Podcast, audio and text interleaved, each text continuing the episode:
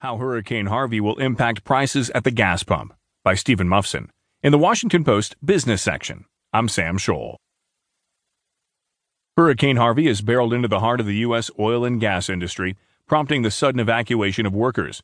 Spot prices for gasoline are expected to jump Monday, but the full extent of damage will not be clear for days, companies and experts said. Oil and gas companies have shut down about a quarter of oil and gas production in the Gulf of Mexico, according to a U.S. Bureau